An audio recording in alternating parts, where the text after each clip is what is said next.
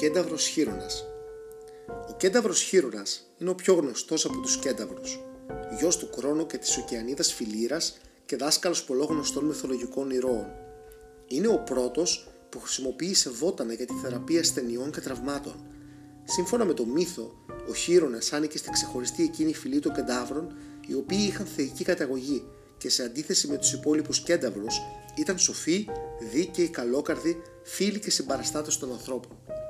Οι Έλληνες διηγούταν ότι ο Κρόνος, ο πατέρας του Δία, ερωτεύτηκε με πάθος παράφορο την πανέμορφη ωκεανίδα Φιλήρα. Οι δύστιχοι, φοβούμενοι την οργή της γυναίκας του Κρόνου, Ρέας, προσπάθησαν να αποκρούσουν τον Κρόνο. Ο πανίσχυρος θεός εξακολουθούσε να πολιορκεί στενά το αντικείμενο του πόθου του. Τότε ο Κρόνος μεταμορφώθηκε σε περήφανο άτι και η νύμφη μαγεμένη από την ομορφιά του το πλησίασε να το χαϊδέψει. Από την ένωση αυτή γεννήθηκε ο κένταυρος Χείρονας. Σύμφωνα με μια άλλη εκδοχή, η Ρέα που είχε αντιληφθεί τις προθέσεις του συζύγου της, παρακολουθούσε με άγρυπνο μάτι τις κινήσεις του. Καταδίωξε το ζευγάρι και του συνέλαβε την ώρα που ανέμελοι γεύονταν τον έρωτά τους. Ο Κρόνος, θέλοντας να ξεγελάσει την έξαλλη Ρέα, πήρε τη μορφή αλόγου, ενώ η δυστυχισμένη φιλήρα, κυνηγημένη από τη ζηλόφθονη Ρέα, κατέφυγε στο πήλιο. Εκεί έφερε στον κόσμο το παιδί που έσπερε στα σπλάχνα του ο Θεός. Ορισμένοι διηγούταν ότι η άτυχη νύμφη, προκειμένου να γλιτώσει την εκδικητική μανία της Θεάς, μεταμορφώθηκε στο μόνιμο δέντρο. Ο Χείρονας ανατράφηκε στο πήλιο και σύντομα η φήμη για τη σοφία, τις γνώσεις και την αρετή του εξαπλώθηκε σε ολόκληρη την Ελλάδα. Νέοι από όλα τα μέρη της χώρας μαθήτευαν κοντά του και μοιράστηκαν τον πλούτο της καρδιάς του αλλά και του πνεύματός του. Δίδασκε την ιατρική, τη μουσική, την πολεμική και την κυνηγητική τέχνη. Χρησιμοποιούσε θεραπευτικά βότανα με τα οποία γιάτρευε τους άρρωστους και τους τραυματίες. Παντρεύτηκε την πανέμορφη νύμφη Χαρεκλό και απέκτησε μαζί της μια κόρη, την Οκυρώη, που είχε μαντικές ικανότητες. Κοντά του ανατράφηκαν και μαθήτευσαν πολύ γνωστοί μυθολογικοί ήρωες. Ένας από αυτούς υπήρξε ο θεός Ασκληπιός, γιος του Απόλλωνα και της νύμφης Κορονίδας, ή κατά άλλους της θυγατέρας του βασιλιά της Μεσσηνίας Αρτσινόης. Από το Χείρονα, ο Ασκληπιός έμαθε τη τέχνη της ιατρικής και τη χρήση των φωτάνων. Μαθητής του υπήρξε επίσης και ο Ιάσονας, γιος του Έσονα. Όταν ο Πελίας έκλεψε τον θρόνο από τον Έσονα, ο δεύτερος φοβούμενος για την τύχη του νεογέννητου Ιάσονα διέδωσε ότι το παιδί γεννήθηκε νεκρό και κρυφά το μετέφερε στη σπηλιά του Χείρονα στο πήλιο. Εκεί ανατράφηκε ο Ιάσονα συντροφιά με τη Φιλήρα, τη Χαρικλό και την Οκυρώη, μέχρι τα 20 του χρόνια. Διδάχτηκε από το Χείρονα τη στατιωτική τέχνη και έγινε άριστος τολμηρός και γενναίος πολεμιστής. Σύμφωνα με το μύθο, κοντά στο Χείρονα μαθήτεψαν ακόμη και οι Διόσκουροι και ο Ακταίο. Οι Έλληνες διηγούταν ότι ο Ακταίο διδάχτηκε από το σοφό δάσκαλο τη κυνηγητική τέχνη. Έγινε άριστος κυνηγός και περνούσε τις μέρες του στα δάση. Η μοίρα όμω φύλαγε τραγικό τέλος στον ωραίο γενναίο και ατρόμητο νέο. Μια μέρα που ο Ακτέος κυνηγούσε στα καταπράσινα δάση του πηλίου κοντά στην πηγή Παρθένιο αντίκρισε στην υπέροχη θεά Αρθεμίδα να λούσει τη γυμνή, συντροφιά με τις νύμφες.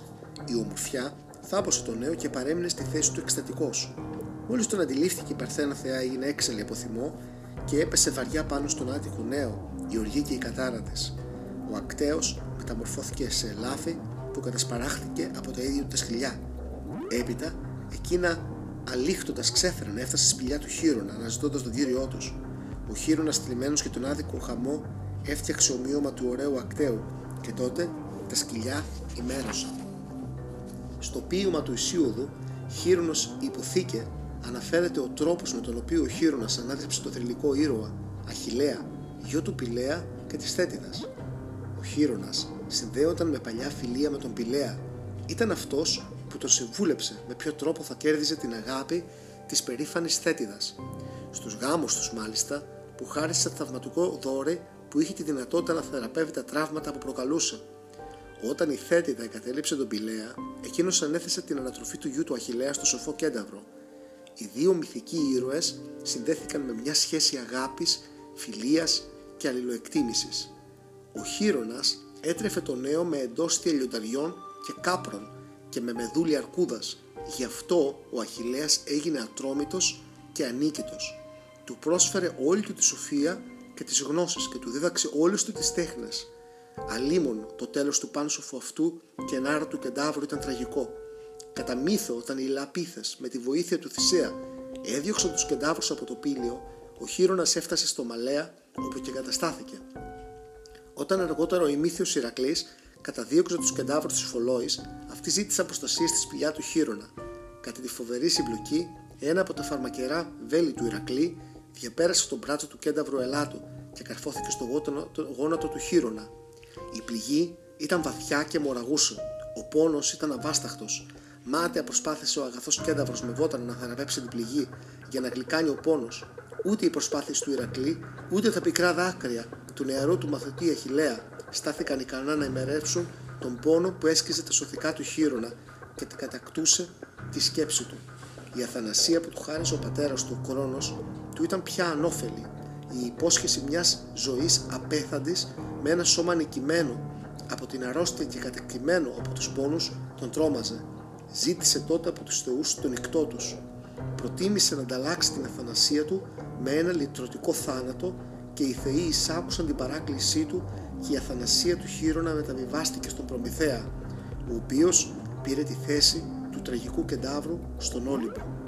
Μετά τον θάνατο του Χείρονα, ο Δίας το τοποθέτησε στον ουρανό μεταμορφώνοντάς τον στον αστερισμό του τοξότη.